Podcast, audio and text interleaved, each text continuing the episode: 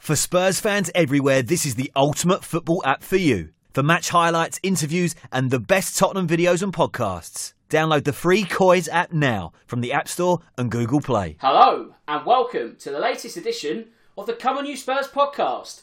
My name's Dan Tracy, and I'll be your host for the next 45 minutes or so as we talk all things Tottenham, because win or lose, we'll discuss the news.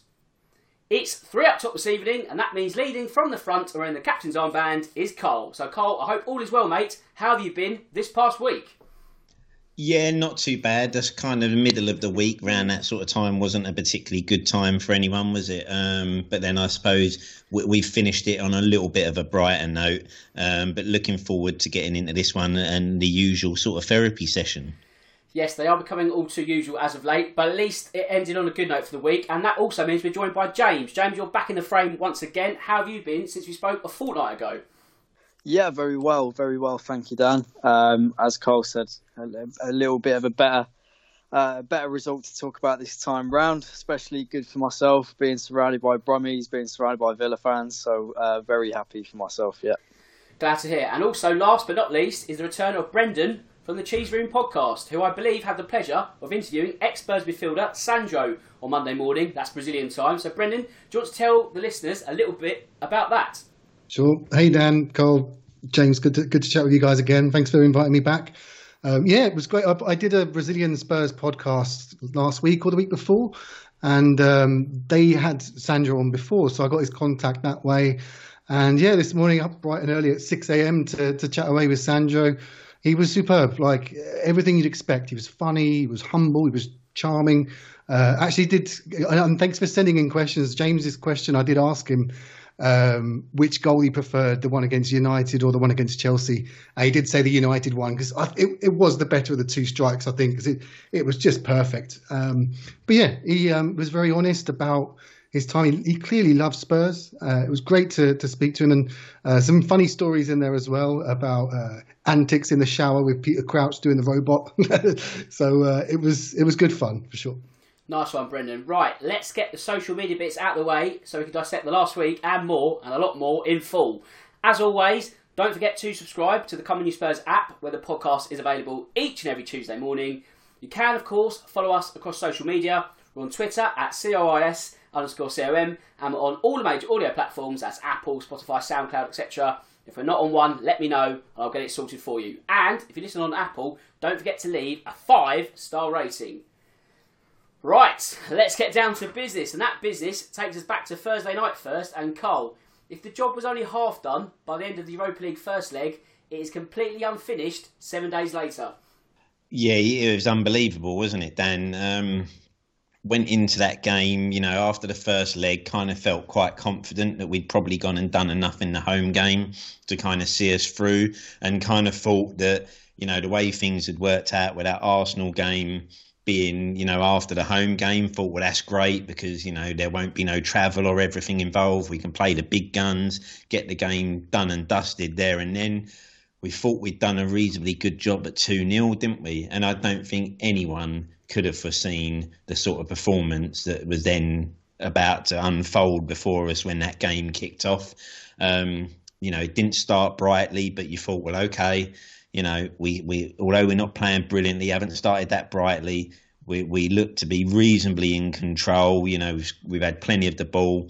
They looked lively, but you weren't worried but then the game just you know suddenly just started going downhill as the minutes ticked on um, and you just kind of like I say even before they scored the way things were going and the way the performance was going you just started to worry that we're going to create our own problems here and cause ourselves a night of one of those nights of pain where you know it should be a lot simpler than we're making it um, but I, you, no one could have foreseen what was about to come and that turnaround and how bad the performance was.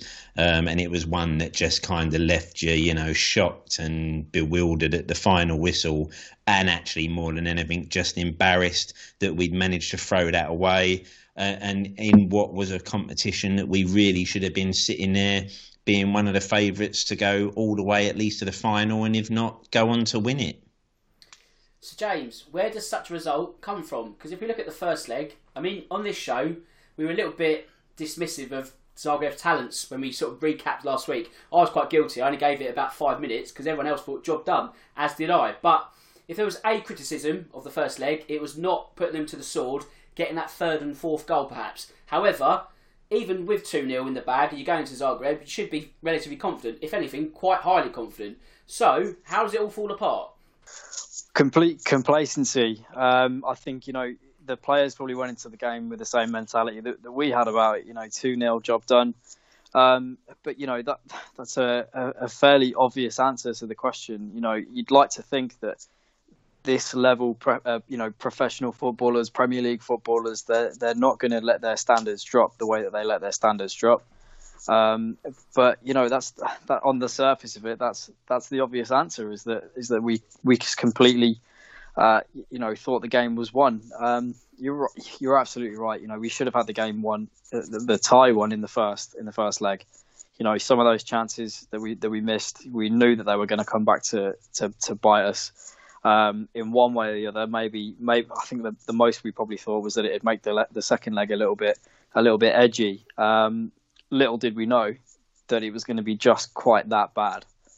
For, for me, I, I, I, I would have loved to have seen us go out there and, and you know score early, and that would have absolutely killed the tie with the away goal as well. So it's it's a question that, that we were all asking ourselves. You know, how has this actually happened? You know, even even going into extra time, you think, well, these guys are going to have surely have the fitness levels, um, you know, to to see this one out. But this, again, it wasn't to be, and certainly uh, some some questions that needed us, uh, you know, answering. And uh, yeah, it's it's it's probably one of those those games that's going to go down in history as as a big big chance missed because you know look at look at the the the run that that some of the other teams have had to to the latter stages of the competition. You know that there's teams there who who we would really fancy ourselves against. Uh, and and if it is, you know, one of the one of the British teams that, that goes and wins the competition now, then we're going to be absolutely kicking ourselves that we didn't put ourselves in in in uh, in the pot for it. Um, not a nice game. Um, not a game that I'm going to be rewatching the highlights of. Uh, yeah, not not good uh, if you ask me. Well, I had to watch the highlights this evening just to refresh my memory. Ever the professional, but yes, it was a, a bad eight minutes of viewing. But Brendan, James mentioned complacency, which is exactly the kind of word I had in my notes. So he's bang on the money there. But also, could you say that Tottenham froze when going 1 0 down? Certainly froze when they went 2 0 down. Why did the fear set in? It's a good question. The um, the selection of the players was was a key. I mean, playing the double pivot of Sissoko and Winks is we've seen it time after time. That's not going to work. And, it, and from the front as well, Harry wasn't pressing, and so I think that the pressing starts with him. Uh, the first goal, you kind of have to accept that was a great hit by Orsic, and they happen. Fair enough. Maybe he had a bit more space than he should have. I think it was Aurier that, that showed him inside, and he, he hit a wonder goal. This second goal was was frustrated me the most because it was just so lax. There was there was no one was picking up their man in the centre of the, in the box, and it was just comical defending. It was the basics weren't being done. And from when it went to 2 0, like James was saying and Carl was saying, we just needed that one goal. And I don't understand why we didn't just go for it right at the start. The first half was so boring. They didn't have much either in that first half, but we were awful. And second half comes, and then there was almost a sort of feel of inevitability after that first goal went in. You're right, the players froze. They just didn't look like they believed it. They didn't look like they wanted it. And Zagreb's desire, we have to give them credit. Their desire saw them through. They're not a pushover. I think at this stage of the Europa League, you're not going to get. Is probably the, the second easy. I think statistically the second easiest team we could have got. But even then, they're not. They're not chumps. They are a, a professional team. And if you're not psychologically ready to face them and and physically ready, they'll they'll take advantage of that. So it was even by our standards, though, it was it was crazy how it how it unfolded, um, and is is up there in in one of the most embarrassing nights in our certainly in our recent history. Uh, I, have recorded the podcast straight afterwards, and I don't think I've sworn as much as I ever have in a pod after that. It was just diabolical. Yeah, I think it's on a par with um, Tottenham three, Man City four when we were three 0 up, and they come back with ten men and won in that cup game. But we move on because Cole when you look at the goals conceded, Brendan has just referenced two of them. If we're honest, it was a very, very good hat trick. The second goal was more us switching off. But I want to get your take on the winning goal. Should there be just any form of leg or just take him out, clatter him, do what you need to do? Where's that lack of, you know, intensity that's needed at that moment? Yeah, I think, like as you say, the and Brendan said, the first goal is one of them that you just have to sit back and go, well, you know what, those goals come about every now and then. There's nothing you can do about it. You know that that's probably the guy probably won't hit another one, a better one, anytime soon. Um, but the two other goals are just that case, aren't they? Of not being professional, not following runners, and the third goal, Dan, like as you say. Now you kind of look at that goal, and some people go, "What a run! You know, what a mazy run, and then a great finish." But as you say, from a defensive point of view, you're sitting there thinking you know, there's three players in that defensively that you can sit there and say, just take him down if need be at one point. You know, you're now potentially just trying to see this game out, and you know, I don't know. A lot of the time in extra time, you're just thinking well, you don't want to make a mistake, and we might take the chance with the lottery that comes with penalties. But once you know the guy is starting to get a bit of momentum going, one of those players at some point has to say, listen, I'm just taking one for the team here and I'm just going to bring this guy down, stop the move, give everyone a chance to reset, get back, get back into covering positions. We reset. They get the chance to stick a ball in the box, we know, but you should feel confident with, with the players on the pitch. And if you set up right, you get a better chance to clear that ball. But no one does. You kind of just, and again, it just kind of smacked at the whole um, feeling of that night, didn't it? Which was just lazy players not wanting to put themselves, you know, you know, sweat blood for the cause and, and do what they needed to just to make sure they get themselves through.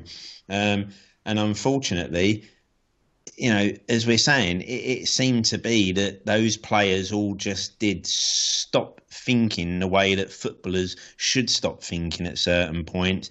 And, you know, again, like as, you know, we always said in the documentary, didn't it, Jose, you know, saying I want players to be clever, C-U-N-Ts. And, and that's a period and a point in a game where you need one of those people to think, hang on, let's just be a bit smart here. Just bring him down because he's looking a little bit dangerous here and we're looking a bit leggy. Bring him down, stop the game, chance to recover, and we'll go again. But I think it just, as I say, as, as we've said already before, it just summed up the attitude and the mentality of most of those players, I think, on that evening.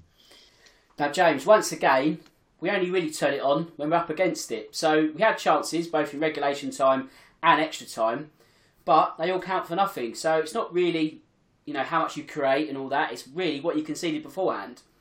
Yeah, and, and we shouldn't need that that shove. You know, we sh- we should be a team with full of attacking talent who wants to go out and wants to show that.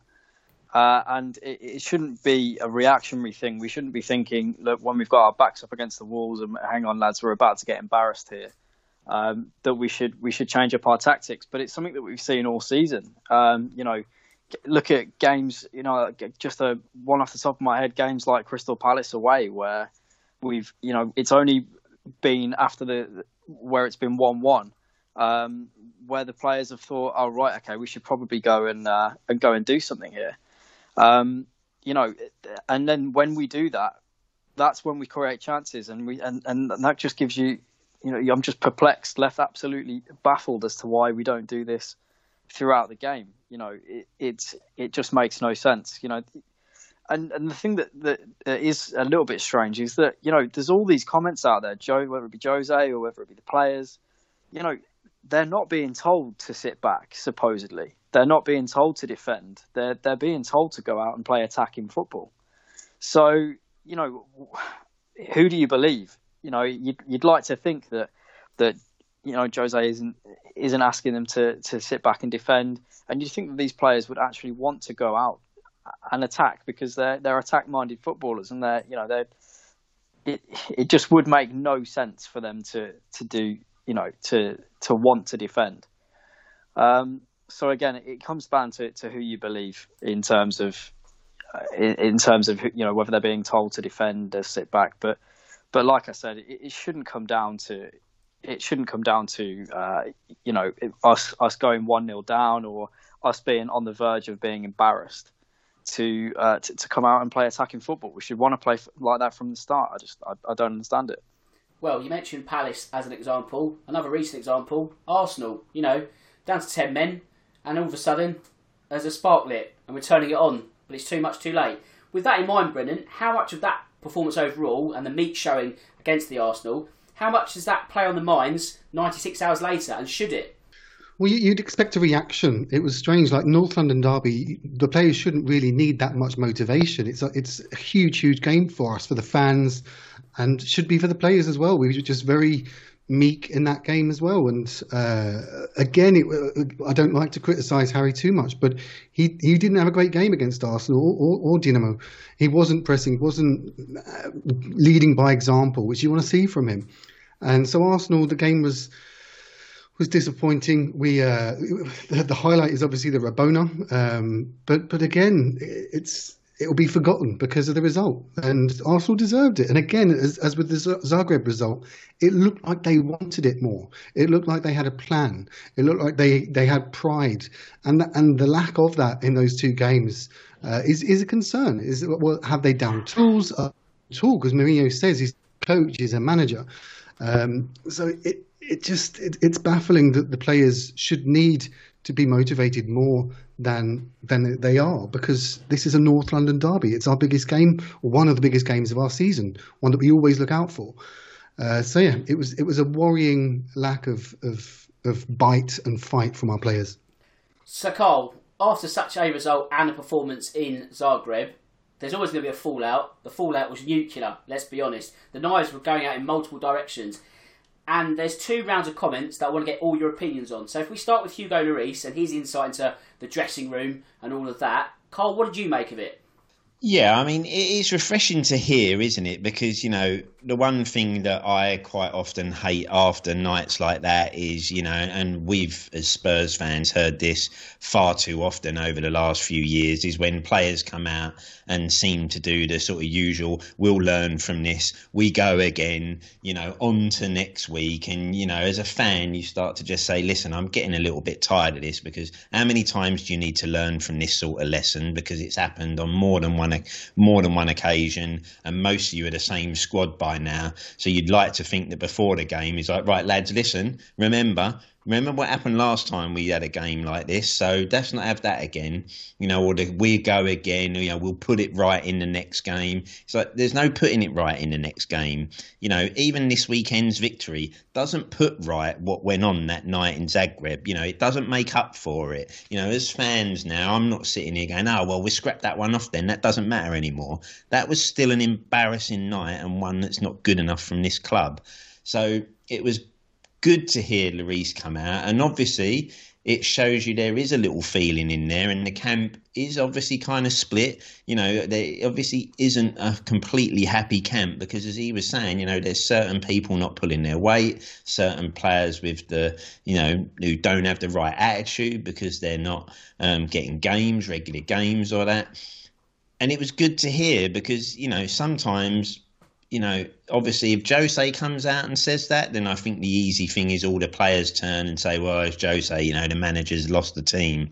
But when the captain comes out and a player like Hugo, who you can imagine is quite respected throughout the whole squad, you know he's not going to come out and throw people under the bus for no good reason. So I think all the squad there have to look and go right. Well, actually, yeah, he's calling a few of us out right now, and you need to react. So I guess the only good thing is it wasn't the same usual rubbish that we hear after some really bad performances.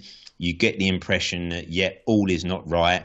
And as we probably feel, I think as well that result and those sort of comments help towards the fact that you know you need to have a good clear out in the summer and there are certain people not pulling their weight and, and don't need to be around the club if you want to progress so that that uh, that post match game I thought that kind of you know was something I was glad to hear, and one that I think will have some repercussions come the end of the season, hopefully.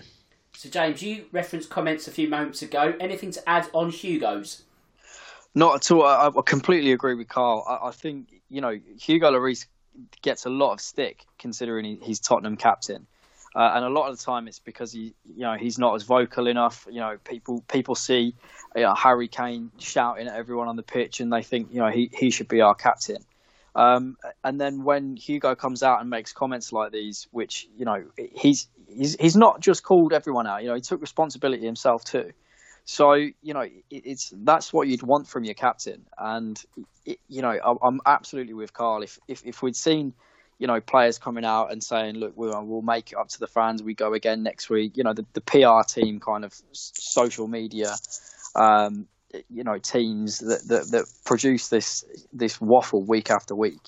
Um, then I'd have been I'd have been very upset. But but you know, the the reaction from Hugo, he you know, you could tell his choice of wording was perfect. It was disgraceful, um, and you know, it, it was it was refreshing to see um, that he was that he he was upset by it too, um, rather than you know simply just just producing the same waffle that, that every other footballer seems to produce when they uh, when they when they have an interview after the game. So good good to see from me, I think. And Brendan, any input on the goalkeeper? I agree with, with both James and Carl there. It was refreshing to hear not the usual sort of cliches that we get. It was revealing as well. And you, and you can see from the selection as well for the Aston Villa game, the players that you'd think would be in that clique that aren't really pulling their weight. I think our first 11 are determined. I think our first 11 are uh, the, the right sort of players that Jose wants. But I think those fringe players, so you're looking at Winks, Dele Alli, even Sissoko, uh, maybe Doherty there are certain players that aren't pulling their weight, and, and it was very telling from Hugo uh, to hear him say that. I thought it was a fascinating uh, interview to give. He was he was passionate. You could tell he was like the, the words was a, a disgrace. He, you could see in his eyes he, he was not happy, um, and yeah, it, it, it, told. We saw in that Aston Villa game with the lineup and with the players that were omitted. Look, there there is a serious issue with the, within the squad. Okay, then let's now focus on the manager's comments. Brendan, I'll start with you this time. What did you make of his Zagreb words post defeat? They were uh, honest. I think it's one of the first times I've heard Jose apologise. He wasn't apologising from him. I think he was apologising to the fans overall. He wasn't taking blame, uh, which is what he never does. Um, but he, you could tell he, he, he wasn't happy. He, I I don't recall him throwing players under the bus. Uh, I think he did that in his selection against Villa. Um, but the, apolo- the apology was what we all wanted to hear, and um, it was a rarity for Jose to uh, to give us that. Um, I'll be honest, I recorded right after the the the, the game, so I, I, just saw I didn't see the interview at the time, so I just know what I, I read up on afterwards. That's all right, James. Anything to add on that? No, I mean, Jose, his his post match interviews are, are something I, I, make a habit of, of not letting myself get drawn into. Um, if I can avoid them, like you know, then I will, like the plague, because he, like like Brendan said, he, he's never going to accept responsibility. He, he tries he tries to, to make it look like he, you know, he's he's accepting responsibility. You know, the whole my team thing, my team. Um, I just find it very very difficult to to really take that take that seriously and take that uh, as gospel. Um, you know, I, I, I still don't believe that he does see Tottenham as his club. You know, um, the John Terry social media post after the Villa game. You know, if you know your club, you know that there's not a good relationship between Tottenham, Chelsea, between Tottenham and John Terry. Um, you know, I, I'm still. I guess that that kind of is a is a different debate as to whether you know you're you're fully team Jose, if you're half team Jose, if you believe that he's he's at Tottenham for the right reasons, etc., etc. Um, but without going into that, you know, his his post match interviews, for instance, after after the uh, the European game, um, I, I I just don't I don't like reading into what he's saying because I think he's he's quite reactionary. Um, and and also I think he, he struggles to kind of get to the point, and it's it's kind of a, a bit of a, a, difficult listen sometimes. It's quite cryptic, and um, yeah, it, it, was you know rightly said there that he he made he, he might not have thrown players under the bus that night, but his his selections since then have have shown who he who he has faith in and who who he believes have let us down. Uh, and you know, there's there's a that's going to raise a few eyebrows. People are going to look into things like starting lineups. Um, but yeah, I, if I can avoid those post match interviews, then then I, I, would rather do so because uh, because it's not something that I, I really want to I, I want to get drawn into. Carl, were you surprised that he wasn't as barbed as it could have been? Perhaps should have been, you know, after such a poor performance, or is it a case as James has alluded to? It's more about actions on the Sunday rather than words on the Thursday. Yeah, I, I, I actually agree with James. You know, to be honest, uh, there's been a lot of times recently where I've just switched off the telly once the game ends because you know that thought of hearing Jose come out with some cryptic nonsense to try and explain a performance, or you know, like the boys didn't have a happy soul today, and you know, he's trying to come out with lots of stuff where you're just thinking, oh, just shut up, because you're trying to come across like some, you know, you're overly intelligent and more, you know intelligent, intelligently superior to us, the fans, and you know, there's all these reasons why the team didn't play well, and you're just thinking, you know, just come out and say they didn't play well, we didn't play well, I maybe got it wrong in my selection, or this didn't work the way we wanted it to. Um, so you do switch off a lot of the time. I guess in after this game, probably when that final whistle's gone. I'd imagine what there was at the same point was a kind of reality of like, right, he's probably had enough time to realize I need to go and make drastic changes here. And you know, I've been maybe trying to get get a, get around this for a certain amount of time and keep the change in and everything. So maybe obviously where you might expect he comes out and throws his players under the bus after a game like that, maybe he'd had enough time to realize, right, I'm not going to do this in a pre in a post match press conference. I am just going to do this now in my next team selection, and I'm going to start making some changes to this squad. And certain players are not going to get another look in anymore. Um, I guess the other thing that you kind of always wondering when you're listening to his post match games. And I sit there and think, you know, the Arsenal game and this game were two examples where you sit there and go, now we know he's not going to come out and say, I told the boys to sit back. But I think the one thing we're all curious of at the moment is what are the tactics? What is the game plan? Because you've had two games there where we have come out and not seem to want to be on the front foot and attack teams and try and take the game to them until it was too late and the game was kind of gone and the momentum has shifted. And then all of a sudden, it looks like oh actually we need to do something now so start attacking. And all of a sudden we start playing some really good football and looking dangerous. So there is an element where you're thinking well hold on is this a tactical approach? And if so, that must be coming from the manager. And are the players trying to obey the manager's tactical instructions until they've either reached a point where they say, well, actually, sod this, lads, let's just go for it now because we're losing? You know, and that's where I think you find it hard to know how to take these interviews because you don't know whether, or was that the game plan and it just didn't work, and now you're just going to try and come out and and say, you know, come out with any gobbledygook to try and get away with it, rather than, as I said, just coming out and saying, yeah, we got it wrong. Um, so that's where I think there's a an element of dubiousness at the moment around whether you know are, are they playing Jose's tactics and it's not working, and we're sitting there thinking, is this a manager now that the game has kind of surpassed and moved on from? Or is this just the fact that the players are, are not doing what they are being told to do through a you know a number of things you know quality not being good enough not having good enough football brains and knowing what to do in certain situations? So i think that's always one. Just lately i'm on i'm on the fence to want to see you know what is the cool root cause of this problem that we've been suffering from because you know there has to be I, I, i'll admit you know the players have to take a big chunk of responsibility but at the same time, so does the manager. Because listen, look at this kind of football on a weekly basis teams like Brighton and Fulham are playing um, when they've got the ball. So you can't tell me that a manager can't have any influence on his team and the way they play and the way they approach games because we wouldn't look at those squads and say, oh, they're much better than ours. That's why those teams can play that sort of football. Um, they're being coached at on a daily basis and that's being drummed into them and that philosophy. So I, I believe there are some problems there with Jose and his squad of players but I think there's a mixture that we've probably, you know, personally, I feel we've probably got a manager that the game has has passed, and we've also got a lot of dross in this squad right now that just aren't good enough.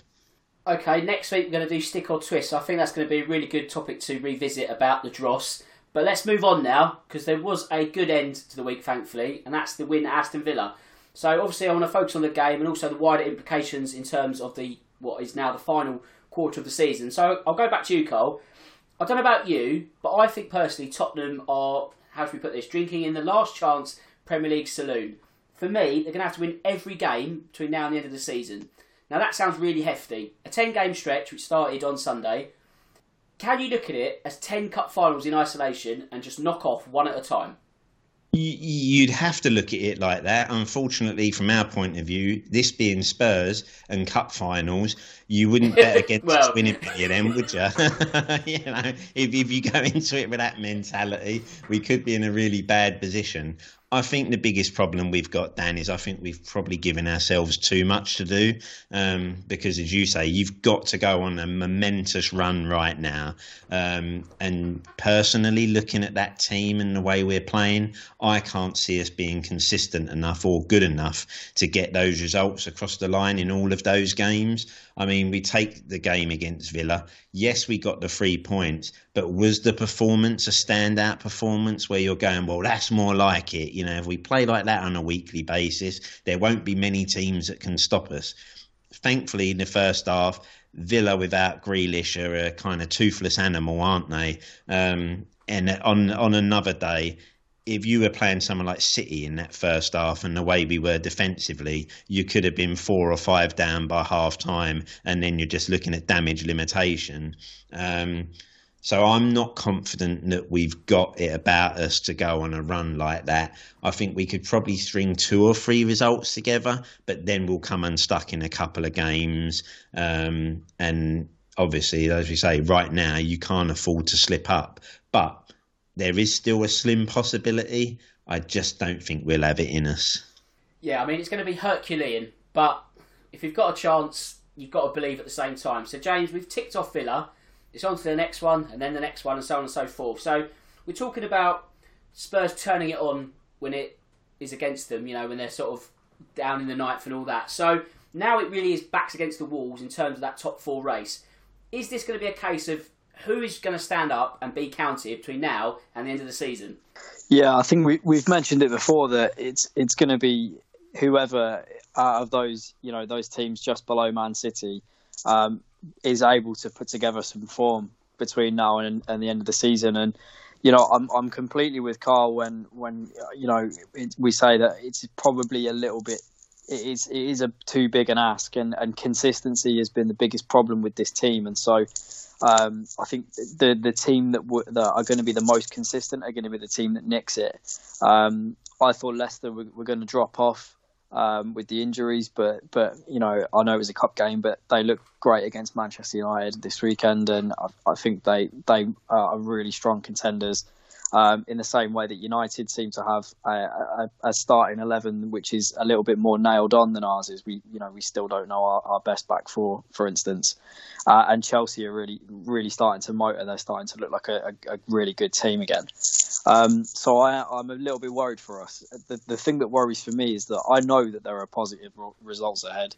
Um, I know that we're going to win games between now and the end of the season. I, I know that we're going to have good days. Um, but I also know that we're going to have some bad days. I know that we we are going to have games where we're not playing well.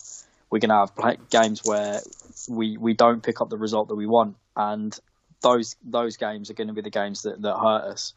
Um, so yeah, my, my prediction is that you know that we're going to have we are going to have good days under Jose go, going forward.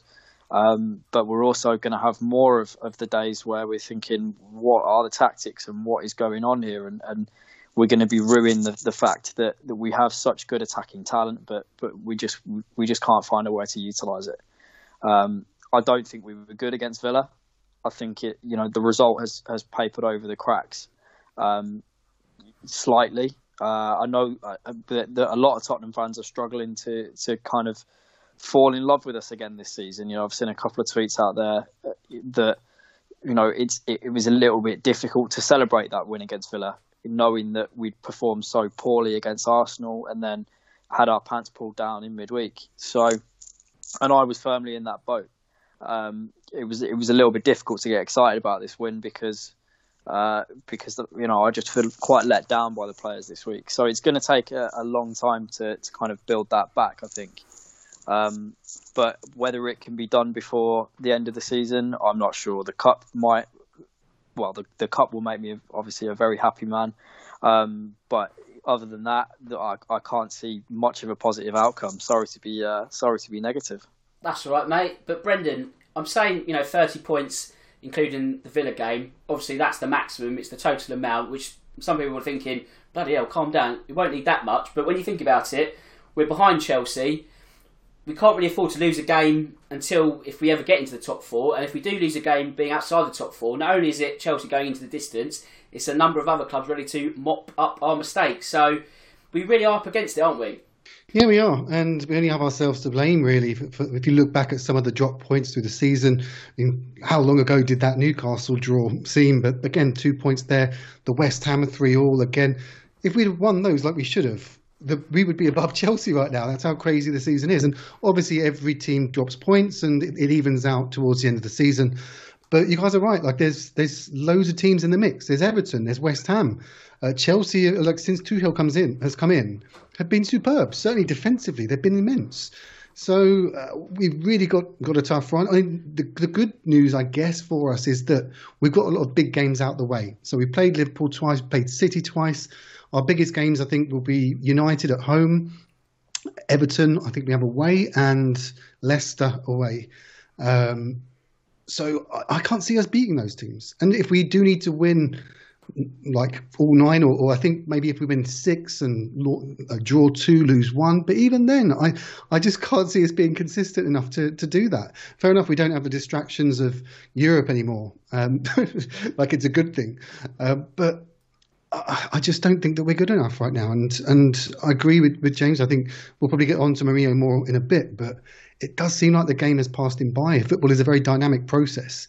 And the game changes and you have to change with it. If you don't, you get left behind. And it feels like Jose's been left behind and we've uh, we've put all our eggs in his basket and we're 15 minutes, 15 years too late. Well, Cole, when you sum up this season, I don't know, December, we're top of the league, we're in the Europa League, we're in the FA Cup. Fast forward to the other side of Christmas, we're out the FA Cup in a nine goal thriller. Thursday happens, the league's happening. You know, how much disappointment is there compared to a few months ago? Obviously, massively. I mean, obviously, to be in the top of the league, you know, I remember we did a pod after that top of the league. And you know, I said to you, Dan, you know, I was I was kind of finding it quite funny the amount of accounts on Twitter that every two minutes are just check the league table again, we're still top. And it's like, listen, it was eight games, it was eight or something games into the season, and you're thinking, listen, stop crowing right now because it's not important who's your top after eight. You need to be top after 28 or 30 games of the season, and then you really are going to get excited and start thinking we're in with a chance. So the league, you know, the league, I think we felt there was a realistic chance of top four, didn't we? Um, but that was all it was going to be, in my opinion. You know, we all felt the title realistically was going to be out of our reach. Um, so the league has been disappointing, but you know, we're still in with a shout. And if we still made top four, you'd sit there and go, well, the league campaign, if you make top four, you'd go, it would be a success at the end of the day. You, would take it because of what it gets you at the end of it. It's the cup competitions that I think now you're sitting there going, well, that is the real disappointment. Yes, we're in the League Cup final, which is great. But the FA Cup and this Europa League now, based on how we've gone out and the sort of, you know, and again, not disrespecting the team we've gone out to, but we really should be getting past that sort of team over two legs.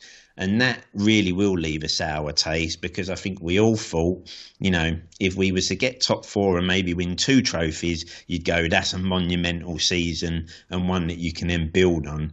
But the fact it's now, it's all really starting to crumble away and crumble in a way where we're kind of again meekly going out of these competitions and badly, where you think, well, wow, you know, where is all that hope gone? Um, and yes, we could still come out of it with a League Cup victory at the end of it. But if we was to finish seventh or eighth now and win the League Cup, I don't think any of us would be sitting here saying, well, that's been a good season and one that you can then think, well, let's look forward to the summer and look forward to what happens next season. Well, James, you mentioned the League Cup just a moment ago. With the Nadir of Zagreb on Thursday night, will it take the shine off? Will it even overshadow a potential Carabao Cup win? Uh, no, I, I think if we get the cup over the line, that's going to be massive. You know, um, it's that's going to get a massive, massive monkey off our back. Um, I think it's what Jose is here to do. Uh, he's here to, to get a cup over the line.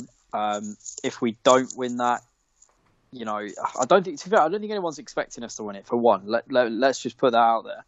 Um, but if we don't win it, uh, then I think it, it, could be the writing on the wall for, for Jose because that is that's the reason he's at the club is to get that that monkey off our back in, in, in that we haven't won a trophy. I think he, he put looking at the teams that were left in the Europa League, you'd probably fancy the Europa League over the Carabao Cup, and so I think Jose it, it, that's why he, he will, will, be so upset at, at, at uh, exiting the Europa League. In that he knew that that was probably his best chance because this Man City team is, you know, is special it's going to take a lot to beat them. Um, whereas the Europa League, you were probably looking at beating a couple of teams that we would would be expected to win against, and then maybe come up against a tricky team, semi-final, final. Um, but still, you know, that that Man City team is, is going to take some beating. Um, I think the trophy the trophy will take a lot of the shine off. It will be, you know, when when Arsenal were playing awful under Wenger, and they managed to get those FA Cups over the line. You know, it changed the whole outlook of their season. Um, and I think that will be similar to, to what happens with, with Jose. If we do get the trophy over the line, then we will look back at this season and not remember remember the Europa League exit or remember how bad we were in in the first half an hour against Villa.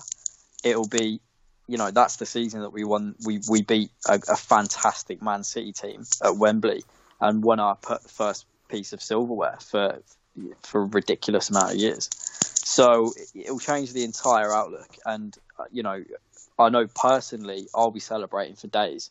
Um, and, and I know that there'll be a lot of Tottenham fans out there that, that, that are the same as me. It'll, it'll, mean the absolute world to me if we if we get that trophy over the line. Um, after that, you'll have to you'll have to come back to me after that because you know it, it's all going to depend on where we're at in the league. If we have completely slumped in the league and, and we finish mid-table, then come the end of the season, there might be another story to tell, whether we've won the cup or not. Um, but for me, getting that trophy over the line is going to mean the absolute world, and, and, and that is what Jose's here to do. Well, you make an excellent point. I think another thing to put into the mix here is the insurance policy that we've now lost. Because obviously, winning the Europa League, it's not all top four or bust, is it? You've got that backup plan, the backdoor entry, if you will, to use. That's slammed in our face now, and now it is to the point where we've got to win pretty much every Premier League game between now and May. But talking of winning Premier League games, Brennan, let's get back to that Villa game. And with you being in Brazil, let's talk about the boys from Brazil. First up, what did you make of Carlos Vinicius playing further up top and his overall performance? And also after that, the hunger and desire that Lucas offered in what was another impressive showing from the ex PSG man. Yeah, certainly. I was glad to see a lot of uh, love for the Brazilians on social media this weekend, uh, yesterday and Sunday. Um, yeah, for, for Vinicius, I was surprised he started. I think obviously with Bale being out of favour, Sonny being injured, um, he, he, was due a, a, shot. And look, he, I love the guy. I don't know if you've seen his uh, his interview, his, his chat with Lucas Moura that the, the club posted today. Uh, it was very emotional, talking about how his mum passed away, and every time he scored a goal, it would be for her, and she'd show it off to everyone in the town. And now she's passed away. He, uh, he's got, what, what's the point in scoring? So his sort of muted celebration of the crossed arms is because of that. And so uh, it was great for him to get his goal. It was it was a tap in, um, but it they all count. And uh, the the star of the show though was clearly Lucas Moura. His uh, he's always given us that. He's always given us the running. But this time, it's it's it, the last month has been running with purpose, and that's what we wanted to see from him. A sort of end product. He seemed to find himself running down rabbit holes uh, for, for, for years. I mean, he was dining out on Amsterdam for, for a couple of seasons, uh, but he he's delivering this this month, and, and he has that desire, that effort, that drive, um, and the goal was all his hard work, or the first goal, sorry, was was that determination. Yeah, but Martinez made a bit of a clanger with his clearance, but there was still loads to do, and uh, Lucas did us proud and played it across for uh, for Vinny to, to score quite an easy goal. So Lucas's performances lately uh, have just been. You, we've been looking out for some green shoots of positivity, and thankfully Lucas has given us that. Uh, we'll take it where we can get it, but uh, it was it was good to see the Brazilian boys deliver, and Lucas deservedly got man the match on Sunday. Absolutely. So, Carl, Brennan's just perfectly explained the first goal. Let's discuss the second. There's an element of contention in this. Does the contention come from the penalty award itself, or the fact that once again it's something relating to Harry Kane and everyone loves to bash him at every opportunity they can? Yeah, that, that's all it is, isn't it? You know, it's Harry Kane's gone down, uh, and all the salty other fans in the world who'd all love Harry Kane at their club, being their main striker, just want to find some sort of stick to bash him with, um, accuse him of being, you know, a diver, and and you know all all that sort of stuff that comes with it. But the reality is, you know, it, it was a stupid and reckless tackle by the defender. You know, yes, at the point where he then collides with Kane, the ball was has, gone, if you like. Kane doesn't have it under control.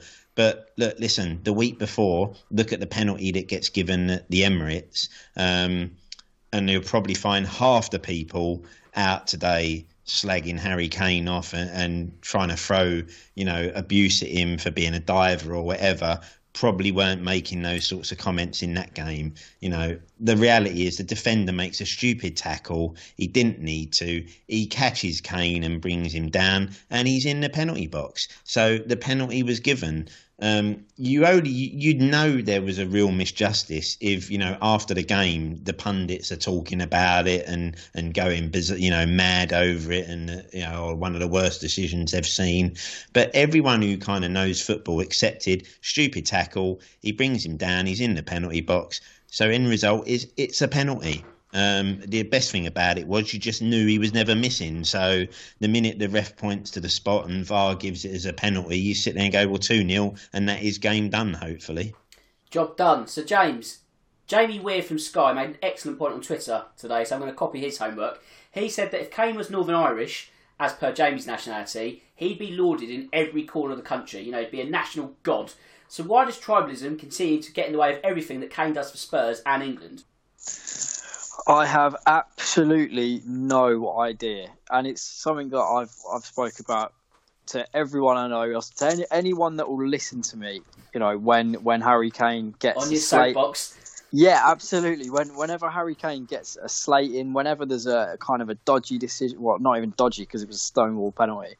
Um, any any kind of decision like this one, the, the, the Harry the Harry Kane hate brigade comes out. You know, Sky for some reason have have got an absolute agenda against the guy. Um, I have got personally, I've got loads of mates who, who despise Harry Kane, even though he, you know, he's he's never done anything. In my book, he's never done anything wrong. There's plenty of footballers out there you can look at and go, yeah, fair enough. He's a bit of an asshole, so I don't like him. But Harry Kane, he he he goes out there, you know, every week for Spurs. He, he gets the job done. He pulls on the England shirt. He gets the job done there as well and these are the guys who are going to be, you know, the the first ones to chuck their pint in the air when Harry Kane scores at the Euros. Absolutely. You know, it's the, it's it's not gonna it's not gonna change, and for some reason, it is you're right. It's because it's because he's English. If he if he was yeah any other nationality, he'd have a statue outside the ground by now. Um, you know, look at what he's done done for, for his country. He was golden boot at, at, the last World Cup. Whether you know whether it was a good one or not, he still got it.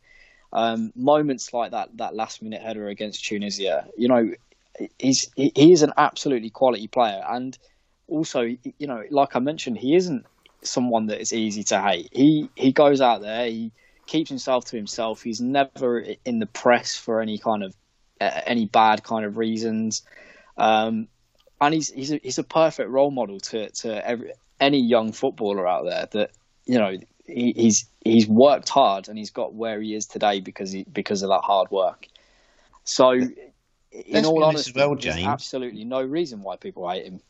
James, it's, it's not unrealistic to say, is it? This year, he's in with a running for the Ballon d'Or. Hundred percent. given Absolutely. the season and the year he's had, he must be in the running for the Ballon d'Or because Messi's not hit the heights that you know he normally would, nor is Ronaldo. Who else would you look at in terms of numbers and say, well, who has been or right now is one of the best players on the planet?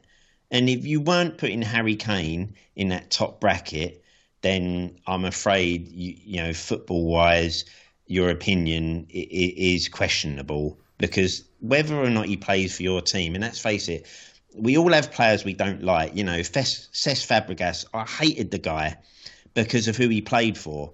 But at the same time, the, the real the football lover in me could look and go, "What a class player he is!" Though you know what I'd give not to have him in my team every week doing what he does for those teams he's playing for. And it's the same now with players like Kevin De Bruyne. He might not play for your team, and you might try to give him some stick to put him off.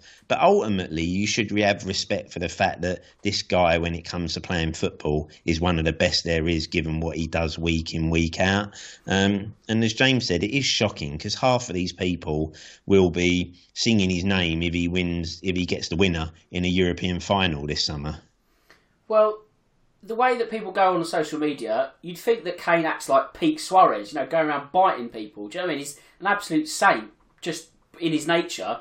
So, as James says, what on earth does he do wrong? Like nothing. I don't know if it's just the laziness or the speech impediment. You know, it's an easy stick to beat him with, but we're so far down the line from that. It's like are people still using that as a, a way to get him. But the way you silence your critics is by scoring goals, and he keeps doing it, and he keeps answering critics, and people find these weird arguments to say, oh, he's not all that, and you know, and you just think, what kind of lens are you watching your football through? Because it's just so wrong. But Brendan, that's enough about my soapbox. I just want to get your take on David Ornstein's comments because before the game he said that Kane privately wants to leave this summer. Obviously, he's not said this.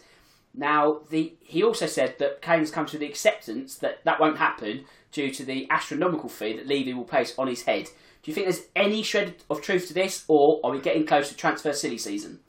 Just on the um, other fans not liking him, Yeah, um, I think on the I think it was AFTV, the the Voldemort guy Lee, No, um, Lee Judges. when he went. Yeah, he went crazy. I think because it talks about him backing into defenders, like he's the first ever player to do it in the history of football. It's part of the game. He's he's creating space for himself. He's not deliberately going out to, to hurt players, but that's one of the, the, the criticisms of him has come for that. But yeah, like like everyone said, it's it's it's come from jealousy because he's such a class player. He's, he's generational talent. We're so lucky to have him. In terms of him leaving, he's certainly not leaving this summer. Uh, I think that, and he has come to accept that. I think he genuinely does love the club. He's he's comfortable where he's where he is. I don't think he'd, he'd want to sort of move overseas. He's a family guy, um, so uh, I think he's frustrated. I think we all are right now. But there's no way a team can pay the money, like we said, that, that Levy would want for him. Um, I think that certainly this season we've got. I think he's got what another three, four years still in his current contract. So there's no way a team can come in and pay the money that that that, we, that Levy would demand. So it's it's a non-starter for me. He's not going anywhere. Uh, certainly not this season. Next season, I think will probably be the last chance for us to get him some silverware uh, that he deserves. Um, this season, we were kind of hoping that we get something this season. Yet we do have the chance in the Carabao, uh, but we we do need to start delivering for him uh, to keep him happy. Because I think after next season, then that might be the time to start worrying. But certainly not certainly not right now. Certainly not for the fee uh, that, that Levy would demand for him and the current climate in terms of finances uh, globally because of COVID. Uh, I, I, just can't see it happening uh, this this season at all. Yeah, I'd have to agree. There's not enough in the pot for clubs to even get Kane, so that's a non-starter. Just a few notes I want to sort of go through to mop up the Villa game. Cole, let's make a case for the defence, and you have to say a very strong one. I know uh, Sergio Reguilon went off with an injury after what about an hour or so. So let's look at the other three, and you'd have to say they played really well. Oof. Tough one, then, because I'd say in the first half for me, I, I would have had Sanchez off after about 20 minutes because I think he looked all over the shop. Um, you know, and there was a certain point where the ball was played into one of the channels and he just blatantly went and smashed a man from behind. And it, and it was like a scared boy thinking, I don't want to have to defend against you here, so I'm just going to smash you in the back, give a free kick away. So I, I wasn't that impressed with the defending in the first half. I thought we looked kind of shaky it looked like a defence that it kind of three players thrown into it all of a sudden.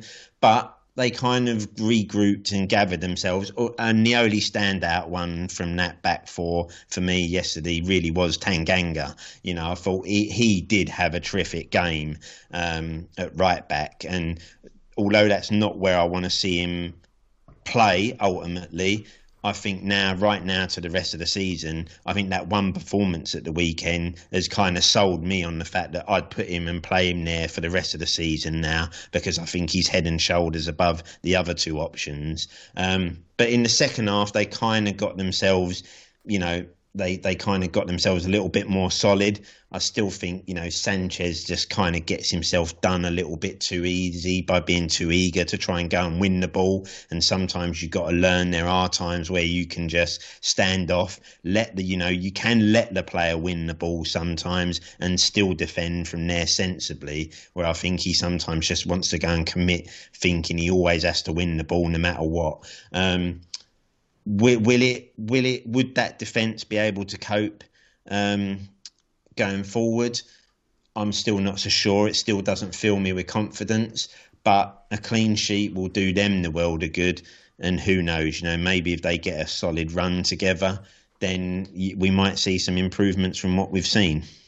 James, Carl's just mentioned Tanganga. He's in the notes. So for me, I think he's played his way to the top of the queue. It's not been the most difficult battle to do so in terms of right backs. But would you be happy if he played there between now and the end of the season? Yeah, to me, it's an absolute no-brainer. Um, you know, as long as Tanganga can stay fit, which is which is obviously um, you know something that he struggled with, uh, he he has to make that spot his own. Um, Jose has, has, has, clearly shown that he hasn't got any faith in in Aurier or and uh, Doherty, and, and he's absolutely right not to. Um, I think I think Aurier would be uh, a, a, good player to keep in and around the, in and around the squad and, and, and to keep you know on the on the books. Um, but Doherty, I, I, just I don't I don't see how he's ever going to be um, a, a, solid out and out right back for us. So you know if there's any chance that we can cut our losses on him, um, I think that would be a, you know a great thing to do in the summer. Uh, but in terms of Tanganga, you know he's he's playing some really mature football for for a guy who is who is still so young. Um, and I, I I still would love to see him get a few games at, at centre half. I think hopefully you know if he's getting consistent games at right back, then you know if he's if he's playing at the peak of his fitness, then hopefully you know we can get him a few minutes at centre half as well. Um, because I think that that's that's where his future is. I think he's gonna he could be a really really good centre back for us. Um, but in ter- you know, in terms of that, that queue that you mentioned, he's head and shoulders above, and, and he hasn't really had to do too much. Um, but you know, for me, it, we need players like Tanganga now to to to really get us out of this rut. You know, I think everyone's t- seen that clip that the, the, the, the Spurs Twitter account has posted um, today. That was him throwing himself in front of the ball uh, in you know in the dying minutes against Villa. Um, ben Davies too, you know, give him credit. He's he's absolutely thrown himself at that ball. But then you've got players like Sissoko who who you know he's been on the pitch for I think eight minutes when that when that clip was was recorded, and he is absolutely just walking along. And you know, Tanganga's probably on. I know, I know it doesn't mean too much, but Tanganga's probably on a third of the wages that that, that Sissoko's on. He's he, he you know he bleeds Tottenham clearly and we need players like that right now who are gonna who are gonna you know stand up and be counted because it's a difficult time for the club. Um, and as well as that commitment, he's he's also a really really talented footballer. Um, you know he's he's great on the ball, which is something that that a lot of our defenders struggle with having you know having the ball at our feet. Uh, but for you know for me that that defense is still lacking that that leader, um, especially the, the duo of uh, of Rodon and and uh, and Sanchez, I, I I didn't I wasn't the biggest fan. Um, you know whether they kept a clean sheet or not, I, I didn't I wasn't the biggest fan of that. Uh, to me, it has to be either Tanganga and Toby or, or Rodon and Toby, because I think they really missed that that kind of marshal, um, someone who's going to talk to them all game uh, and and help them out. Um, but Tanganga, yeah, has has to be you know involved in some capacity in, in pretty much every game going forward now. He's he's proven that to us. Okay, Brendan, you get the final point. I just want to get a note on Jose's post-match words for Sunday. What did you make of his Villa comments regarding his sadness? Sadness that comes from Spurs only turning it on when the knives are sharpened. Yeah, and it was. I think it was Carl was saying earlier. Like, what do we believe? Like, are we? Do we believe that he uh, he he genuinely wants the players to press, or that they are that do they are they not following his instructions normally? Um, so yeah, it was the win. The three points was was. Inc- I really wasn't expecting it. Certainly when I saw the lineup, I really did think that was last chance saloon from Jose and because uh, Lo Celso, he's he's nowhere near match fit to, to start a Premier League and uh, sorry, start a Premier League match. Um, but yeah, for, for Jose, those the, the, the post match comments.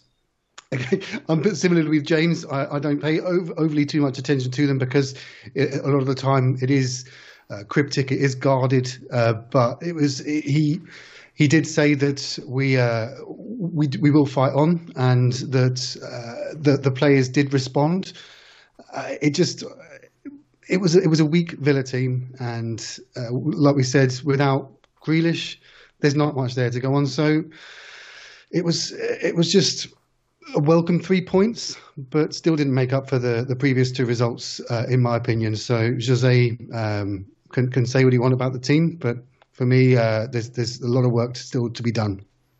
Oh, absolutely, yeah. I mean, in no way does it absolve the two defeats before. It's just a nice end to the week because if we didn't, a not only is it three defeats in a row, but it's also a defeat going into the international break, and I couldn't be dealing with two weeks of a rather toxic Twitter platform because that would be awful. Mm. So at least there is that solace to take.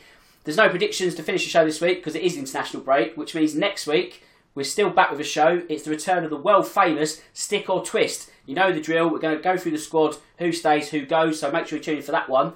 And now it's straight to the admin, and it's as simple as thanking my three Pod Squad members. So Brendan, thanks for joining us from the other side of the Atlantic tonight. I hope you enjoyed that one. Loved it, mate. Thank you for having me, Dan. Uh, good chatting with you, James, Carl, Dan. Uh, pleasure to join you guys as always. Top man, James. A sterling return this evening. Thanks for joining me once more. Always a pleasure. Same again next week. Thanks, guys. Cheers, mate. And Cole, thanks for running the channels this evening around the captain's armband. I hope you'll be with me next Monday. Yeah, really enjoyed it, Dan. You know, thanks to Brendan and James for coming on as, as always. So great chatting football we do, you guys, and look forward to next Monday. And like as you say, this could be a real interesting one. Yes, I think it's going to be our most interesting topic of this one yet. So, with that said, it just leaves me to say that my name's Dan Tracy, and as always, come on, you Spurs! For Spurs fans everywhere, this is the ultimate football app for you. For match highlights, interviews, and the best Tottenham videos and podcasts, download the free COYS app now from the App Store and Google Play.